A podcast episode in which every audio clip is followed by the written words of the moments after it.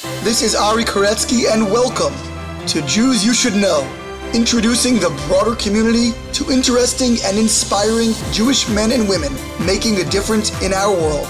Some are already famous, some not yet so, but each is a Jew you should know.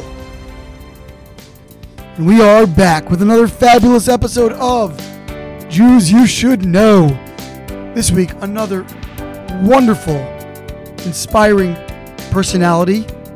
Once again, on the younger end of the age demographic. We've had a couple of those lately. Adina Lichtman recently comes to mind. And actually, I met today's guest, Joe Teplo, from the same person through a colleague and dear friend of mine named Rabbi Jack Cohn, who is plugged into a lot of really incredible young people in New York City and around. So, Joe is a phenomenally successful young tech entrepreneur, but I think is somebody who epitomizes the concept of socially conscious business activity. Joe actually founded a nonprofit before he got into the for profit sector, and today still manages both dimensions. He has this business called Rebel Mail, which actually was purchased by Salesforce, which is a major tech corporation, several hundred billion dollar valuation, run by a Jewish man, actually, Mark Benioff. And he also runs a charity called Good Today, which institutionalizes charitable giving for individuals on a daily basis. It's a really, really unique approach to sort of micro giving in a way that aggregates people's donations and allows them to give consciously and consistently on a daily basis over the course of their lives. So, we're going to get into all that and more with Joe. Meanwhile, a reminder, as always, to follow us on social media at Jews You Should Know, spelled out fully on Instagram and Facebook. Jews You Should Know with the letter U on Twitter. Please subscribe to this podcast wherever you're listening, whether that is Apple Podcasts, Google Podcasts, SoundCloud, Spotify, Stitcher, Overcast, wherever it may be. Spread word about our podcast, please, to your friends, family, colleagues, anyone who might appreciate it, and help them subscribe as well. Not everyone knows how to do that when it comes to podcasts.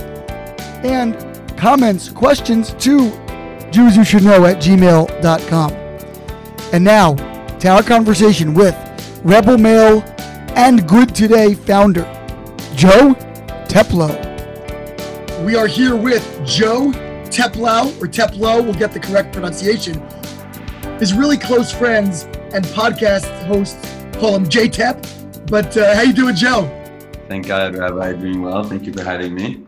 So, what is the pronunciation? Get it. Let us set the record straight here. It's Teplo. I think it's um, I think it's Russian originally. Tiapli. I get. I think warm. Tiapli means warm, and there was Oh, beautiful.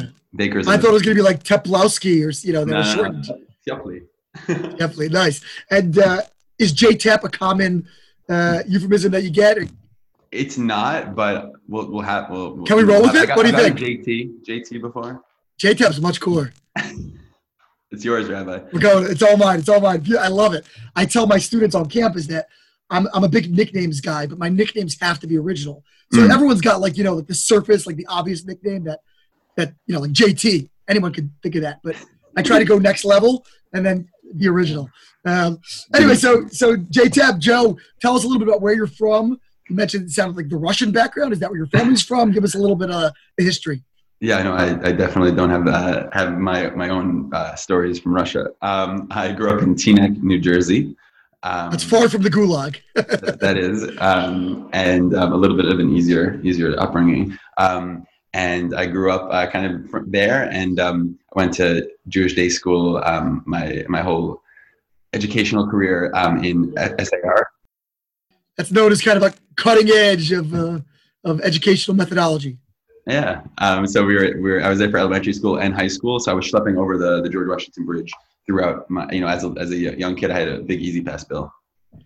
Nice. SAR is in Westchester, correct? It's in Riverdale. Riverdale. Riverdale. Very, very close. Exactly. Yeah.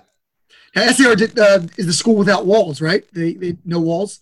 Yeah, that was always like the fun question that we got as kids, especially you know when we were younger. That you know it was just the first time I experienced the phenomenon of something being impossible to explain in words.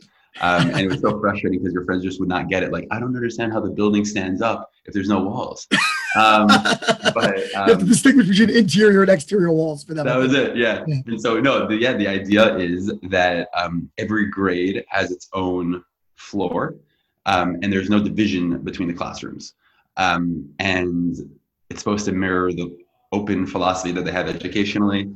Um, and, um, you know, the, the joke that we always said as kids was that like you could be stuck like learning the material for the test and the class over could be taking the test and like, you know, you could just get the answers that way. But that really happened. Um, but yeah, that was that was that. It, it encouraged a lot of wandering because there's literally no doors. That was the thing that was missing, doors.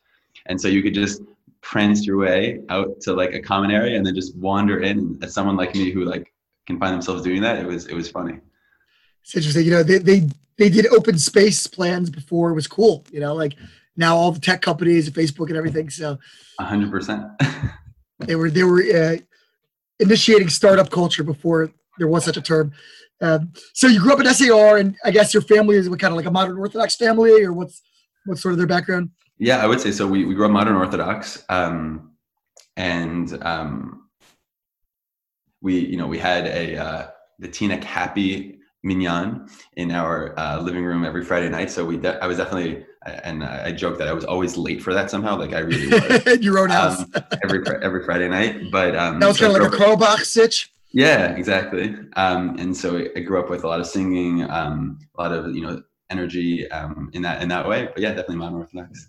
That's awesome. So after um, after SAR, did you do the uh, sort of the de rigueur year in Israel, the gap year that a lot of kids from modern Orthodox high schools do, or you go straight to college? Sure. Yeah, I I did like a four month thing in Israel. I was not in love. Is that because you got kicked out, or that because No, I, I was. That's a really good way to explain getting kicked out. You instead of saying I got kicked out, you say I, did an abbreviated program. You know? the abbreviated program. No, you know, it was a combination of things. I, I think that was the year. It's funny now. Um, not funny. It's you know, it's crazy to think back now. That was the year of swine flu, and I was like diagnosed with swine flu, and they quarantined me in the room. I was there for a week. They were bringing food to the door. At the time, this was something so foreign. Of course, now unfortunately, it's more Right. familiar. That's like a that's a walk in the park swine flu at this point. and yeah. it was one of those things where like i got a, a tour of the israeli healthcare system um, you know they it kept on getting worse and worse and eventually my mom is on a plane coming to pick me up because it was like my fevers were bad and I, I like go to the hospital one day and i'm like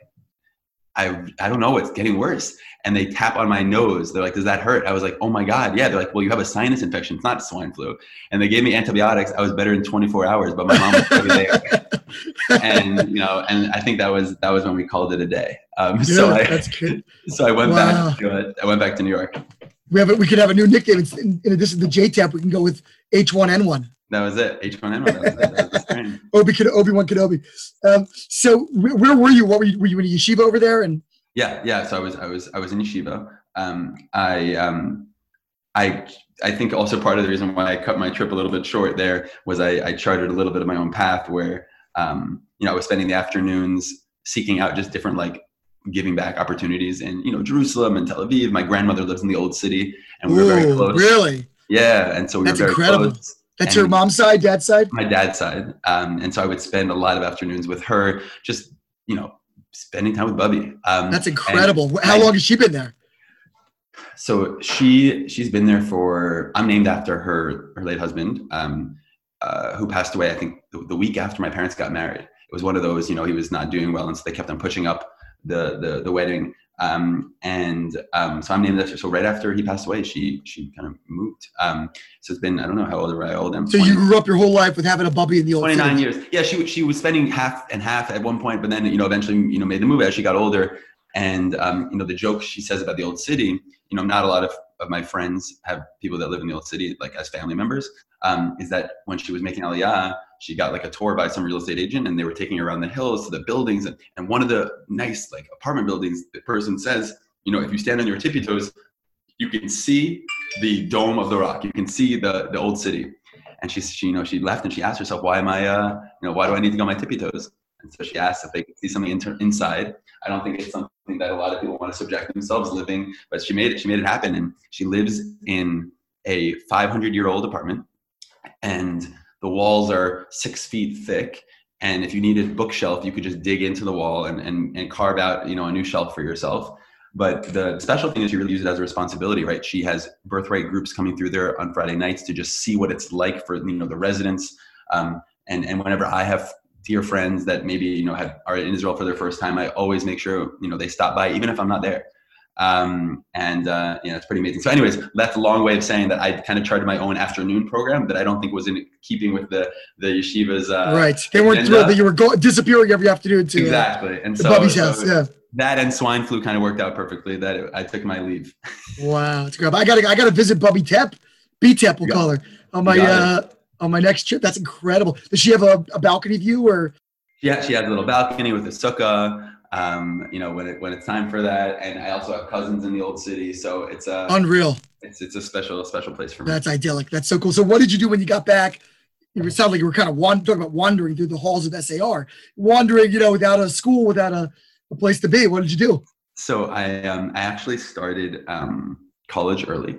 Okay. Um, which is, is is the joke with my friends because I ended up not graduating college, and so you know I feel like now we're starting this podcast with all these things I didn't finish. But um, I um, I ended up not graduating college. We can only go up from here, Joe. So we're we're in good shape. I started I started um, in the in the January semester, um, and I was pre med at um, you know on the I really wanted to be in, in medicine. Um, I've I volunteered as an EMT um, on the volunteer ambulance corps in Teaneck throughout high school and it was very much the most fulfilling thing I had ever done, probably still today in many ways. Um, biology was always my favorite subject. And so I was like so positive that I was going to be in medicine and in healthcare. And um, I started, uh, I started studying uh, right after Israel. Where'd you go? At Yeshiva University. That's why I went to YU. Cool. Mm-hmm. Awesome. And so what was that experience like? And it sounds like you were there for a while, more than four months, I'm guessing, but yeah. Um, but less than four years, it sounds like. So where did you where did you end up? So so um I two things. You want the answer like the professional answer, the spiritual answer? Yeah, give me give me the real answer. The real answer. So um there was two things happening. So um the first was my it was around my my last year. I guess it was my, my third year. My third year. It's hard because I started early, so maybe two and a half years in. Um, I I, I, had a roommate who was in uh, the Maccabeats, which is this you know a cappella group, yep. and um, they were you know fairly famous as far as Jewish a cappella groups go. Um, great way, great way for you to meet girls, Joe. Uh, you know, actually, that's a good point. I didn't work at the time. So You're so um, cute. You ever see these girls? so, so one of my roommates was in the Maccabeats, and they um, and he um, unfortunately actually had lost his mom when he was younger to leukemia, and he wanted to raise money for this bone marrow foundation and the Maccabeats were coming out with a new song for Hanukkah. And um, he asked me, he knew I knew like basic web design that I taught myself in high school. And, and he's like, can we build this website um, to raise money in conjunction with this video? And me and a few friends, we got together, we built this website. They started the, the video launches, they started directing traffic at the, the site.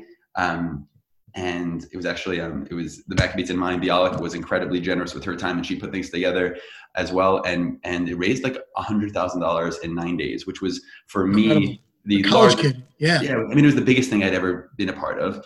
Um, and I was you know obsessively checking the analytics in the back of bio class, like seeing the donations come in.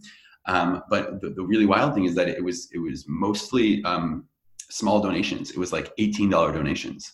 Um, and of course, you you know get get why that was the number. But um, when I realized that this entire amount was comprised of such small giving, I was like totally taken by this idea that the internet can be this really powerful force for unifying the collective for good.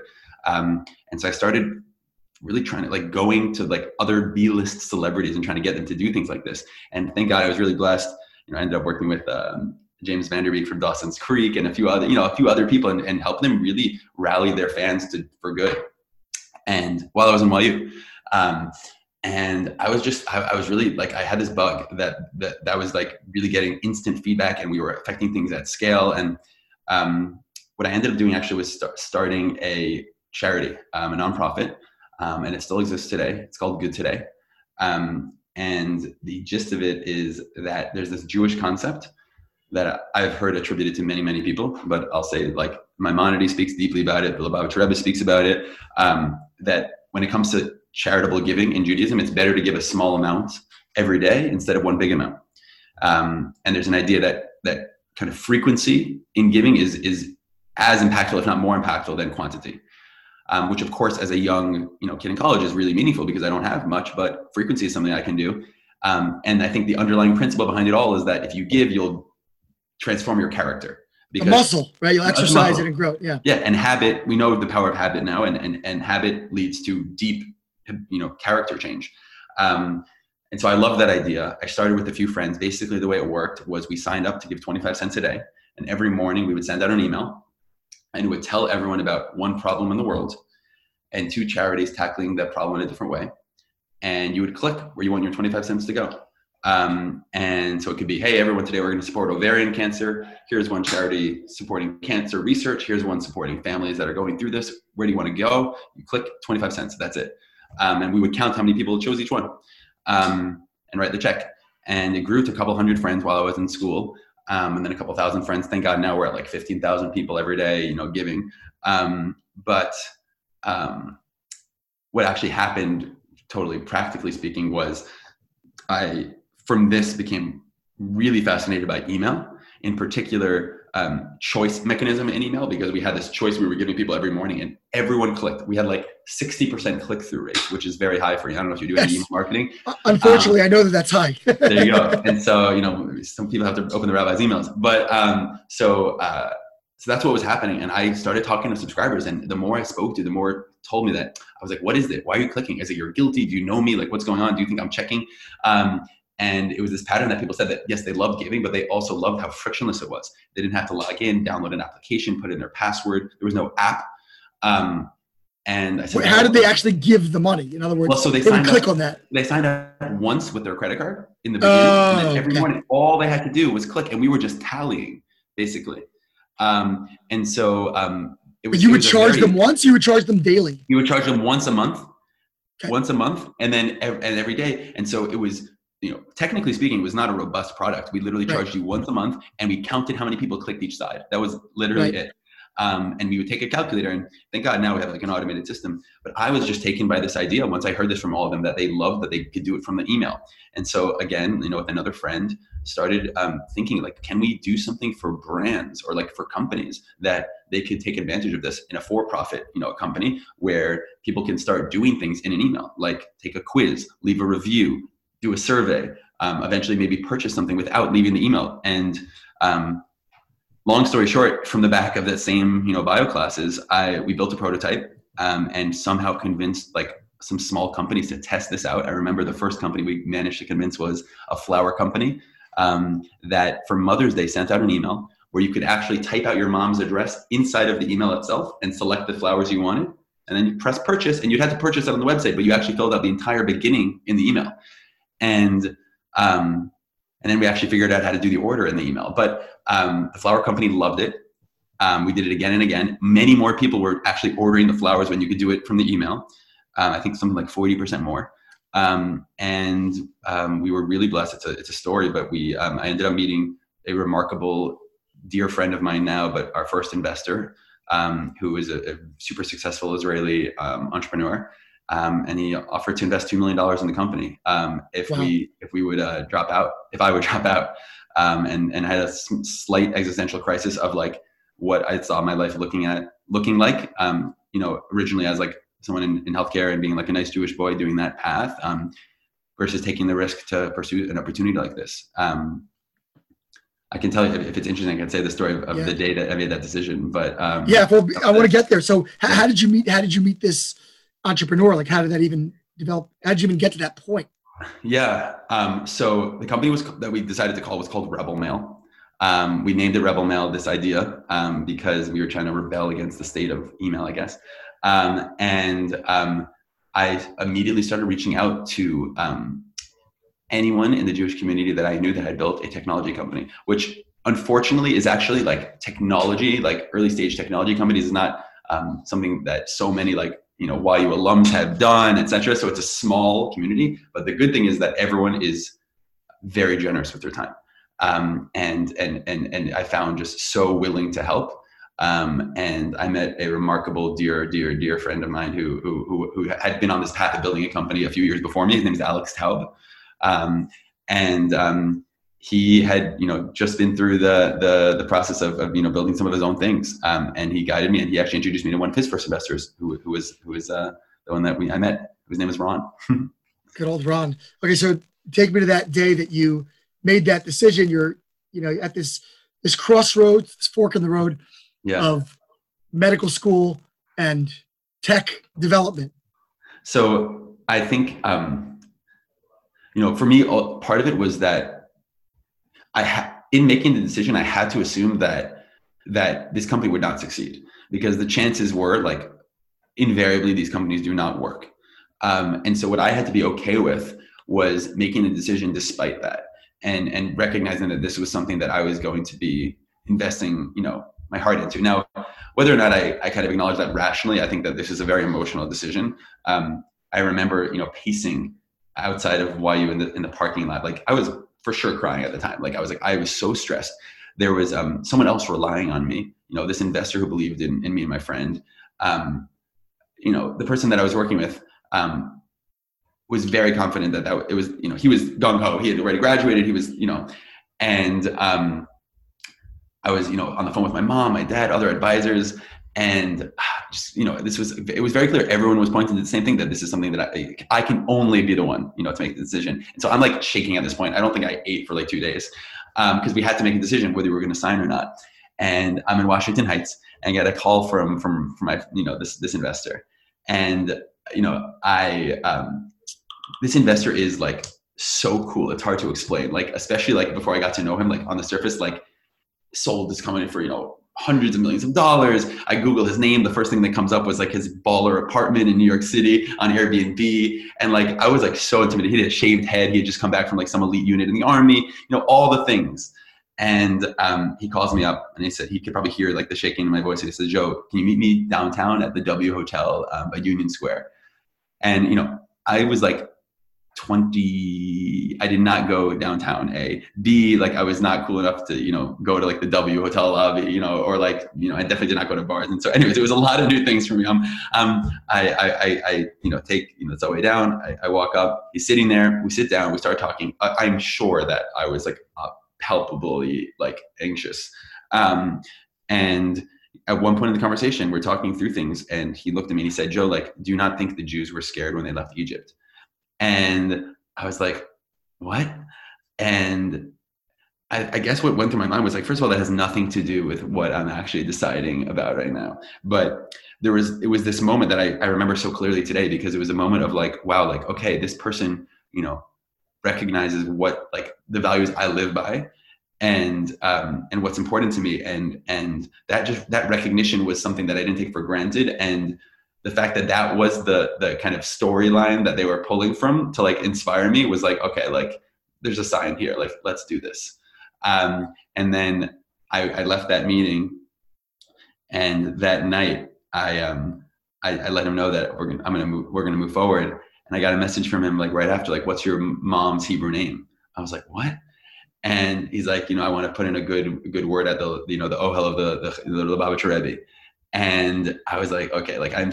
It was so sure for me that I made the right decision with moving forward with this person. That like that like, of course they were investing and they they believed in the success of the company financially, et cetera, et cetera. But there was something else going on here, and I was going to be building a relationship that was like truly meaningful. And and and whether it succeeded or not, this was going to be a transformative. He believed in you. A hundred percent. Um, and you know, it, it was it was an amazing, amazing, amazing, amazing relationship, and and um, thank God, as we saw success in the company, um, you know, we were able to to provide some reward for our investors, but also just like that, it's a very central relationship in my life. Wow, it's interesting. I mean, in truth, it's not like medicine disappeared as an option, right? You could have always gone back to that. Was that a part of your thinking? Yeah, no, of course, I guess, but um, you know, you you put time into things, and and time is precious. You know, it's um, it's it's uh, you know, I think everyone is realizing that now as well. Um, you know, with everything going on um, time is precious and uh, and and the environment I was in was very cutthroat, right? These like these you know Jewish kids pre med, you know everyone's everyone's uh, you know trying to get the best grades, you know into best schools, um, and so you know, you're correct though. I think um, people do have to realize that, right? There's there we live in a world where you know especially you know you know this generation is so blessed that a they're having you know these opportunities to navigate this decision of like career with um, purpose at its center right? I always joke that like my grandfather was a butcher and i don't think that like he was like so passionate about that. I don't think that's what he grew up like really maybe dreaming about but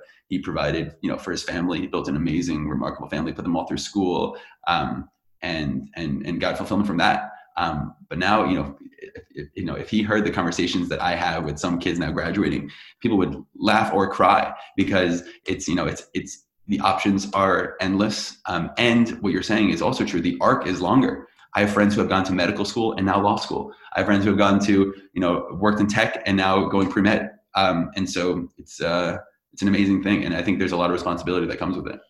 Yeah, an abundance of blessing that I think people don't always have context for as we're living through it. But you know, putting it in a broader historical perspective, it's like unprecedented. Uh, to to borrow the uh, an overused word at, at this time, but uh, so tell me about the arc, as you say, the, the, development of this particular company of Rebel Mail. Yeah. Did it? You, I mean, you mentioned you know most startups fail, right? Because right. nine out of ten, like VCs or angel investors look at you know a return of one out of ten companies, right? I think they they assume is going to be their yield, and that's going to support the rest of the failed endeavors. Um, so, how did you make sure that you were that one? Yeah. Um, well, so I think the first thing I had to realize was that there was no making sure I was that one, right? Like I, I, um, thank God, um, we were able to, to achieve some level of success, but it's very clear to me, right? I have so many friends now building companies, ups and downs that like, in the end of the day, right? And I don't say it lightly, like we don't run the show. And, and, um, in particular, there was at the end, um, and I'll, I'll, you know, I can speak to it, but um, we ended up selling the company, um, thank God, um, last year to a much larger um, company uh, called Salesforce. I don't know if you sure Salesforce. Um, Got to get me, uh, maybe you can get me Mark Benioff on the show. There you go. He's a he's a special Jew. I'll tell you that much. I know. Um, I'm looking for the I'm looking for the right end. So maybe so, maybe JTEP is it. so he um so anyway, so so I, bring up the sale because towards the end, it was very obvious to me um, that um, it, it, was obvious to me that I wasn't the only one selling selling the company, um, and and you know I, I, I was I was assisted a obviously by people and, and, investors and partners, but but there was there was you know there's a there's a plan, um, I, I, and I, felt that at the end, and um, and and because of that, I view I view um, our success with with with I hope with responsibility, I'm able to conduct myself in that way. Um, but I always said that like it was done in such a way that I couldn't for a second think that I was the one who sold it. That's what I said. Um, but um, you know, speaking about Mark, I could tell you a, a funny story about the end. Um, but um, yeah, so um, you, you asked about the arc. It, it, we we built it over four years. Um, so we took that seed investment. There were ups and downs. Hundred percent. It was a roller coaster. There was um, the crazy thing about um, about you know technology companies um, and I guess any company really, but like you see today with with what's going on, but like you could be there one day and, and not be there the other day, um, right? And like we were at any point, you know, six months away. By definition, when we were running a company that was not profitable, right? Early stage technology companies are about growth, not profit. And so when you're running a company on growth and not profit, that means that at any point you are anywhere between six to eight months away, or in some cases we were three months away from having no money. Um, and we were relying on the next round. And you know, we raised a few rounds of, of you know capital, um, and and we had to hit certain milestones. Um, we had uh, some dark times and some some light times. It took four years, um, and um, in our last year, um, there was a there was a decision to be made. A lot of decisions at these companies, but a decision to be made where um, do we raise a much bigger round and take this really, really, really big, like a Series A, and make that commitment, you know, to do it for another three years. Um, and that's what I was pursuing. And then we got some nibbles of interest um, from some other companies to purchase the company. We had a, a false start with the company. Now, in selling a company, it's the most distracting possible thing for employees, literally the most distracting thing possible. And so it was very, everyone I spoke to said, you do not let anyone know that this is happening until things are signed. Um, and so I was the only one. So I was alone um, in these conversations. No one knew anything was even happening. And so after the partner that you were with before, was he still around or? After a few months, he, he kind of, you know, went back to do something else. So it was really just me in the driver's seat. And I was having these conversations and we had one company that was 95% of the way there. And called me up one day. They were they're like, Joe, Monday we're sending three engineers on a plane to New York to do the last levels of due diligence, and then we're going to sign and close and announce it in a conference in three weeks. We were like that teed up. And then um, and they you know called me up. We are so so sorry. It has nothing to do with you. There's this thing. Ba ba ba. Done.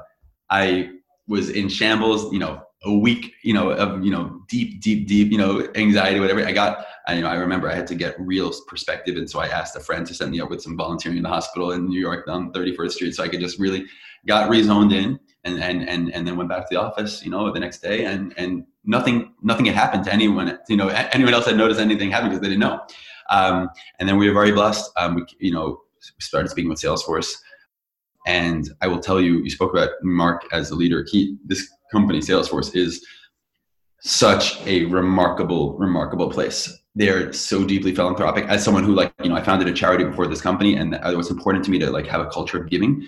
Um, we mark pioneered this model of 111 which is you know we give 1% of our time 1% of our profits 1% of our uh, products to charity every year.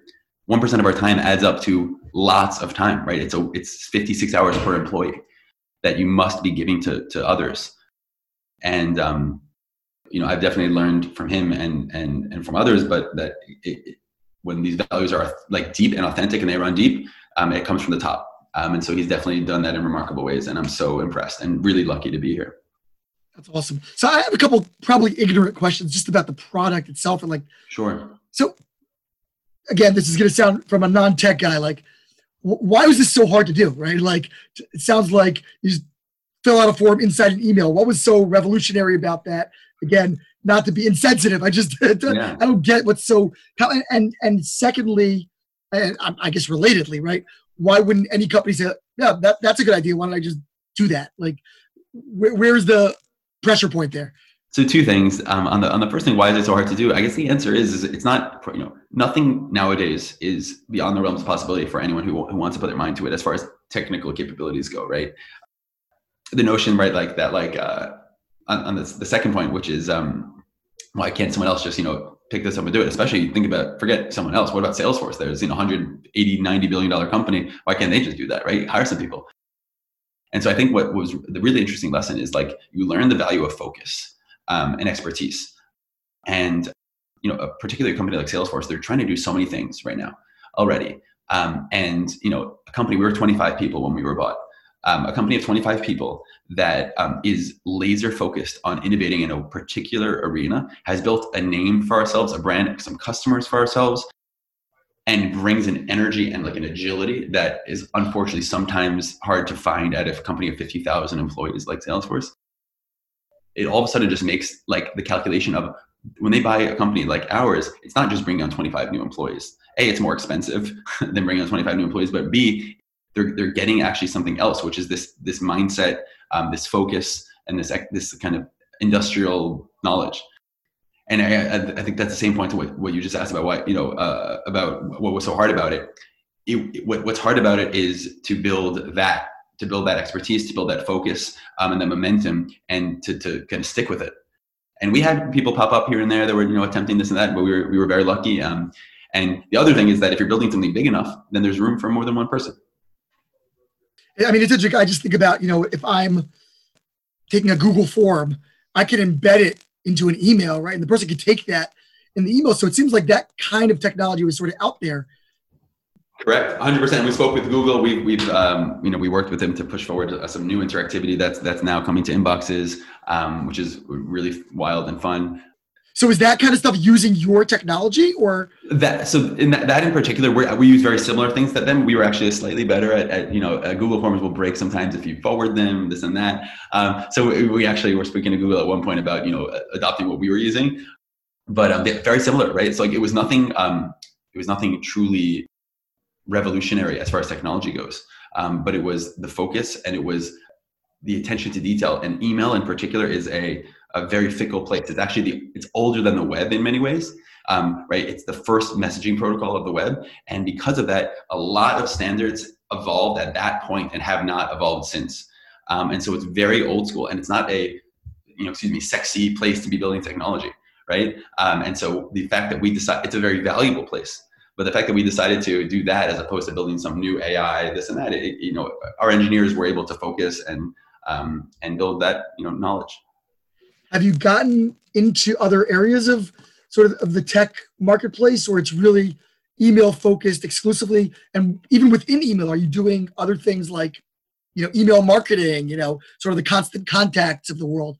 Are you in that space at all, or is it really this very narrow? So Salesforce, you know, the, the part of the business that, that bought us is, I would say, like an enterprise version of Constant Contact. They like um, Adidas and and Lululemon and those brands don't use like Constant Contact. They use Salesforce Marketing Cloud. It's called. And so that's what we're a part of. And so now all of those customers have access to our technology. Rebel Mail is kind of baked in, so they can start sending these things. So like, if you buy something from Home Depot today, you're going to get an email to leave a review on the product. It's powered by Rebel Mail.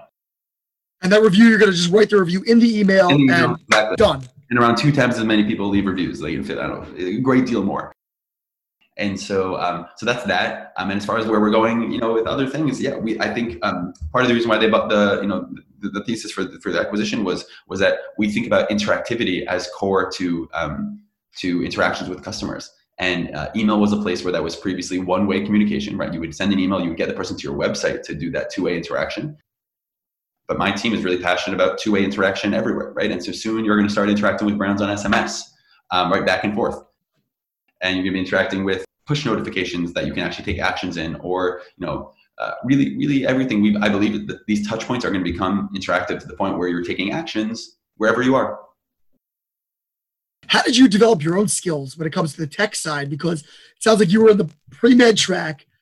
I guess you had a little bit of familiarity with with web, you know, web design or architecture, but I mean, anybody could really just throw up a WordPress site. It doesn't, you know, it doesn't mean you could run a tech company. So, like, how did you go from from that point to where you are now?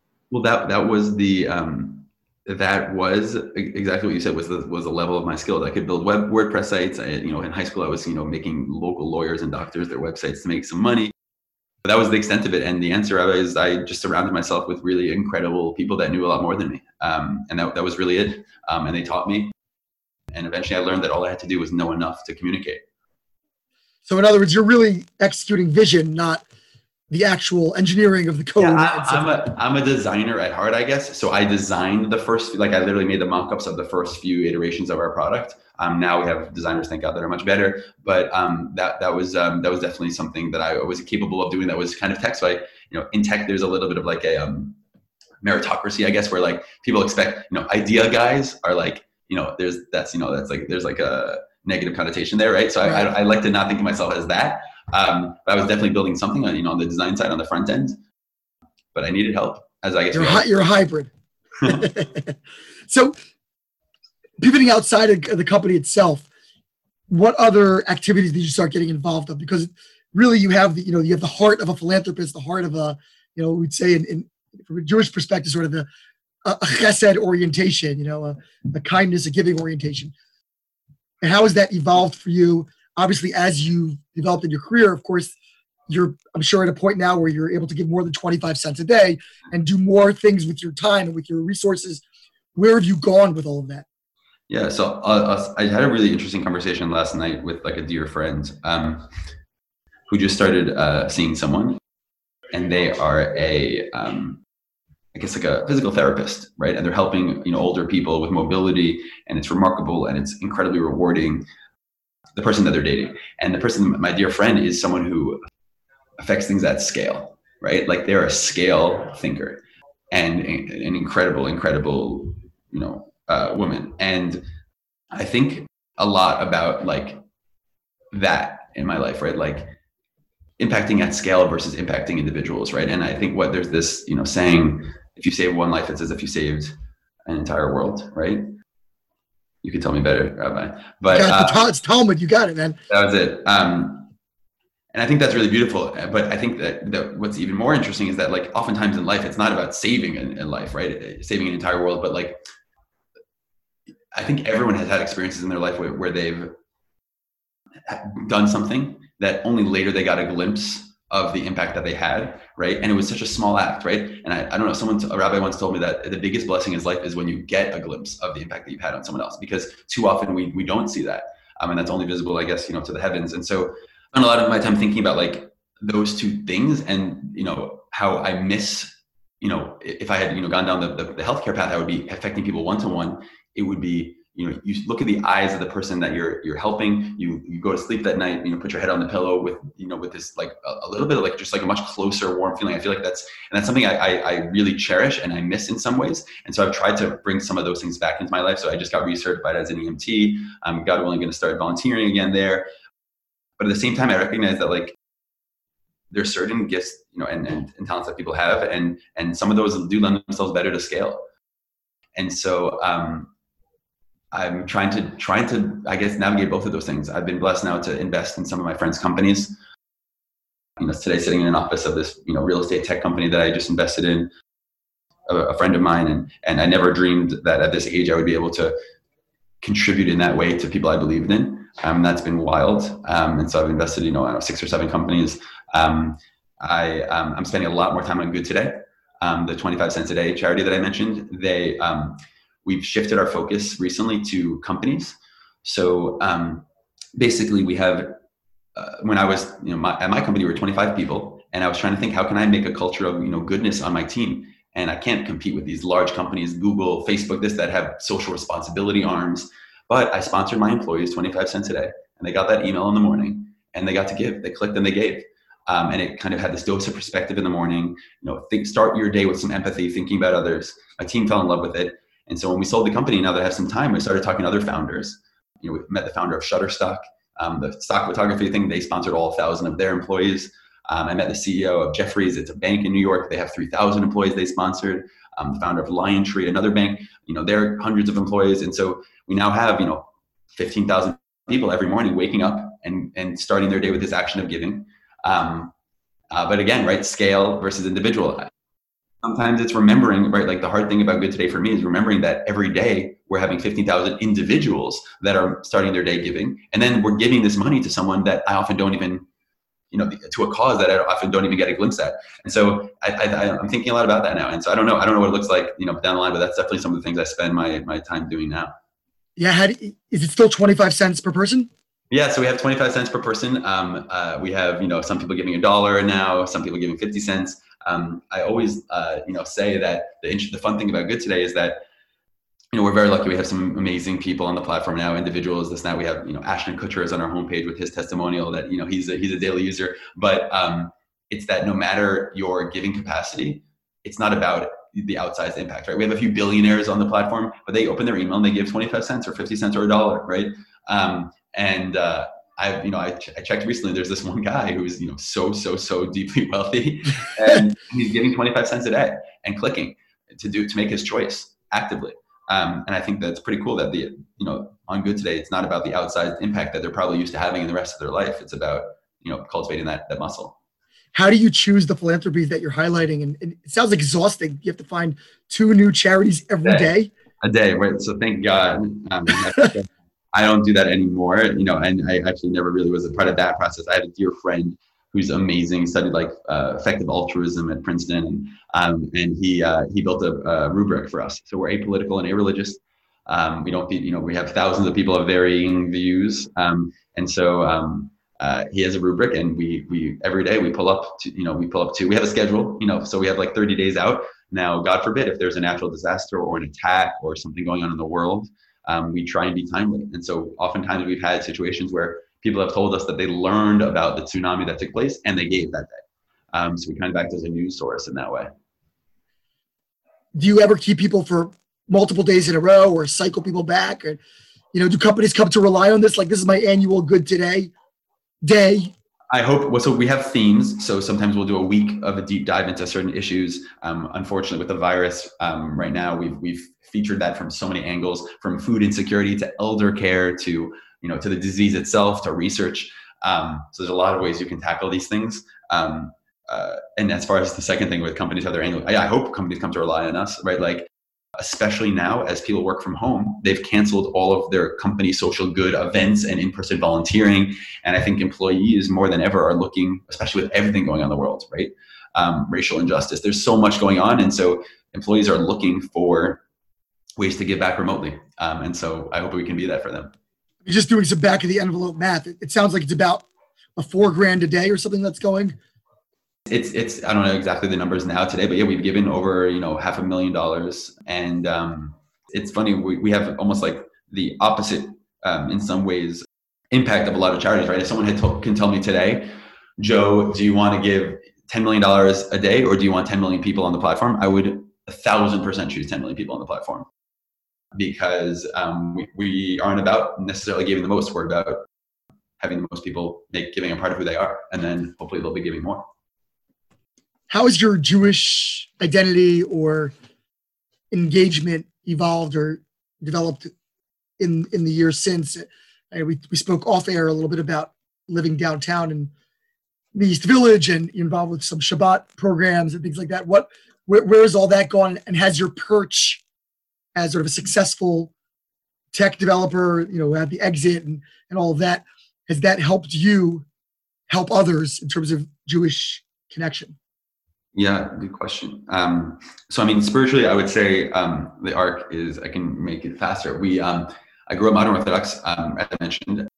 I had my first, um, and, and I was, you know, definitely an observant Jew. I pr- prayer was really important to me in high school. Always, I, that was something I, I deeply connected to, and tried to pray three times a day. Even as I started working, especially to make sure that was like anchors in my day of like reality.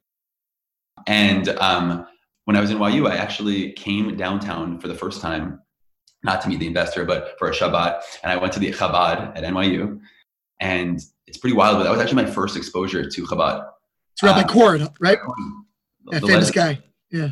So, um, so I went downtown, and um, it was a real, to be honest with you, uh, like eye-opening experience. I had gone to you know co-ed, um, you know modern Orthodox schools growing up, but it wasn't until I came to Chabad that I sat down for my first, you know, they call it a farbrengen, you know, and um, just a you know conversation in a smaller room.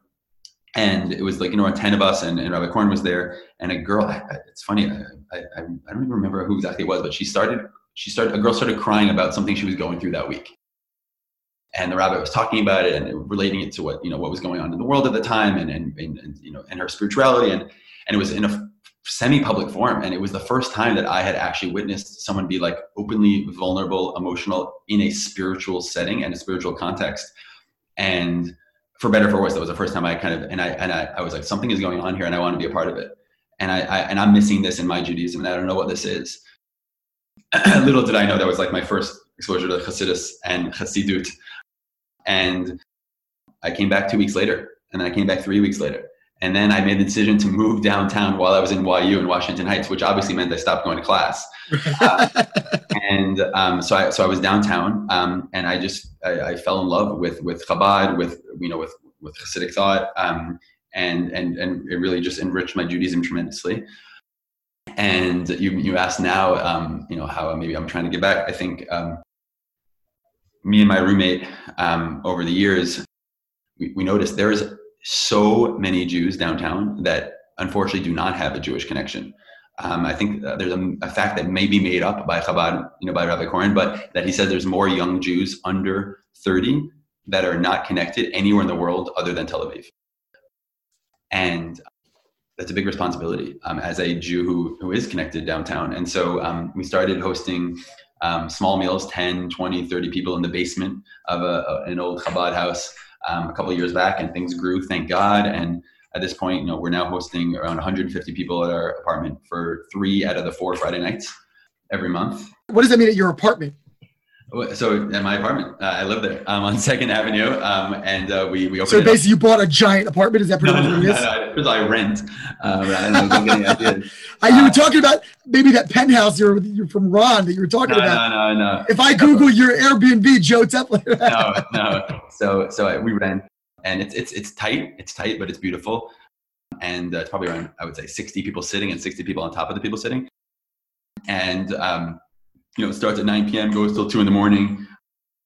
But it has been uh, you know a, a, transformative experience for me just you know having that a part of my life hosting. I miss it dearly obviously. Um, right now we have not been hosting these meals. Um, i don't know when that's coming back but it's been it's so special to, to have that as a part of my uh, my my jewish life now downtown and, and to hope to feel that i'm able to you know have shabbat. You know it's a funny story I just um, got a coronavirus test because I'm going to visit a friend and I wanted to be careful. And so I go get the nose thing. They do it. I was like, okay, great. And the nurse says, do you want a? I go to a random urgent care clinic on uh, in the West Village.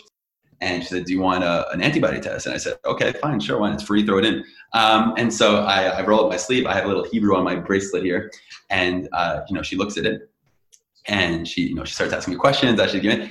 And I said, "Oh, like at the end, I'm not in like a. I hope it wasn't like hitting on her. Way. I said, I said, by the way, when things calm down, you should come for Shabbat to my house. We have, you know, we have a lot of people, and she's like, oh, okay, I'll think about it. And then she, at the end, she's like, by the way, where do you live? And I said, on Second Avenue, between 12th and 13th. And she says, no, I've been to your house for Shabbat before. No. And I promise. And I was like, oh my God. And so I, I, guess I realize now that unfortunately I don't meet everyone that comes through the doors. And um, it's, uh, it's pretty wild. Are you funding these uh, privately? These are all uh, kind of. We, we, figure it out. We have we have friends. We have this, but thank God it's we, we keep things lean. Um, we we have a we have an arrangement with a, supermarket in Crown Heights that throws all the chicken into some tins and puts it in an Uber, and we you know pick it up. Um, but thank God it's me and me and some other friends are able to do it. So Joe, in wrapping up, where, do you see yourself going? Obviously, you've had this exit. It sounds like you're still working in the company, mm-hmm. kind of as a you know as I guess very often they will uh, bring in the company, the, the purchasing company will bring in the existing talent to continue the vision. Uh, so it sounds like you're still doing that, but you know, most entrepreneurs tend to be pretty restless and you know, and, and have all kinds of things cooking, all kinds of pots on the fire at different times. Where do you see yourself going professionally, personally? Are there other philanthropic ventures that you know are, are in your are, are baking somewhere back there? And where do you want to go in general? I can't say all the secrets here, Rabbi. I can, we could go off recording now just for me. I'll say something that I'll say something that's interesting. There's um, if you ask, you know, a founder of a, a company that's just starting out, right before they've even raised their seed round, let's say, and then you know, you fast forward uh, four years from then when they raise a lot, they have 30 employees, they're dealing with this, they're dealing with that. Where would you rather be? They would say, of course, I'd rather be now. Four years later, you say, where are you more anxious? They'll say, of course, I'm more anxious now. It's four years later, and why? Because the more you do, the more opportunities for problems arise, right? When you don't have investors, you can't have problems with your investors. When you don't have employees, you can't have problems with your employees. You know, when you don't have. By the way, that's also from the Talmud. It says marbe nechasim, marbe daga. The more property you own, the more the more you have, the more worry you have as well. Yeah, and I just I like to think about it as someone who I think I'm definitely I deal with anxiety at different points in my life, and so it's like okay, now it makes sense. It's because the more there is, the more opportunities for alternate outcomes.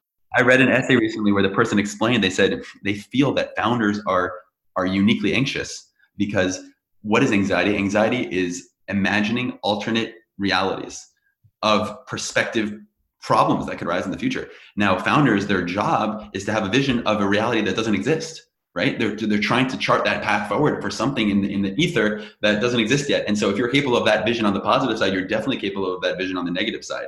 And so I think that I'm, I don't know, I'm probably turned up to like a 12 on that. But, um, but the reason I bring this up is because in selling the company, I'll be honest, right? Like the anxiety was turned all the way down, right? So much was taken off my plate. Um, I don't have investors anymore. I don't have to worry about payroll, health insurance. Everything is really handled. But when you say restless, what I think I've kind of learned about myself, and it happened quicker than I thought, and everyone told me it would, is that what you miss is uncertainty. Like what you miss is that, and it's wild to say, but like I do miss uncertainty. Um, and at least at work right now, I don't have that as much. And so I think what I'm working on now, without you know jumping the gun to you know something else, is maybe I can introduce uncertainty in my life in other other areas, um, and like not in like purposely so, but like take on things that carry with them uncertainty, right? Um, and so I'm trying to do that and figure out what that looks like for me now. Why do you think you miss uncertainty? That's a that's a deep question. I think that that um, I don't know. I think I think we're like I, you you tell me about it, but we're like we're creative beings, right? And like with um you exercise like your deepest um, freedom and, and capability when you're, you're you're under circumstances of uncertainty, right? I think I just read uh, a letter from the Lubavitch Rebbe that I didn't even realize he was on the run um, from the Nazis in, in Paris at one point, and he, he flees to the to the south of France, uh, to Nice or the north of France, I don't know France, and uh, and he was there for nine weeks, and you know nowadays with the virus i think everyone in their in their weekly sermons is talking about the virus the uncertainty. And what's amazing is that if you look at his weekly sermons from the time he actually doesn't have you can't even tell that he was on the run from the night which is a wild you know thing um, that he was so plugged into this the, to the torah that he he wasn't you know making that his everyday you know topic. But he wrote at some point that he said what he noticed at that time of his life was that when you're plugged out of your normal routine and into situations of uncertainty he says he feels that without societal expectations on you, without all these things, you're able to unearth a layer of hidden good within yourself. And he said he noticed it within himself, and he, he noticed it with you know within others. Um, and I like to think that now in the situation, how timely that is, right? Where there's so much uncertainty around us um, in the world. There's enough uncertainty for years right now. Um, and I look around at some of the people that I respect, and I see them like really rising to the occasion um, not even in such grand ways, right? Like in like their in their conduct on the street, in their conduct with the person at the grocery store. And of course, there's a lot of darkness out, but I think I don't know. That's that's that. I think that is why I, we crave that, right? It's it's. I, I think we can express the deepest and best versions of ourselves when we're um, squeezed. What do they say? They say when an olive is squeezed, it gives oil, right? And I think it's beautiful to build off that. You know, we are we are created, designed as human beings to be aspirational, to be growth oriented creatures. And g- growth inherently subsumes uncertainty. Uncertainty and growth are two sides of the same coin. And so, if you want to be growing, that means by definition there is uncertainty. And so, you the, when if we're craving uncertainty, what we're really saying is we're craving growth. Correct. And uh, I think that's what perhaps uh, you're looking back to to reclaim in a certain way. Uh, but I'm sure you're going to find it in many different ways because that's been the uh, they say past performance is a good indicator of the future. So uh, you've you've definitely been doing that for for quite a few years already. Joe, I can't thank you enough for joining us. It's such an amazing story. Both, you know, you often hear great business stories, and then you hear you know great humanitarian or philanthropic stories. And what I love about your journey is that it's really the synthesis of the two, and, and you have elements of both. And uh, I'm so honored that you, you shared that that journey with us. Joe Teplow, aka J JTEP, thank you so much for joining us. Thank you, Rabbi. Blessings.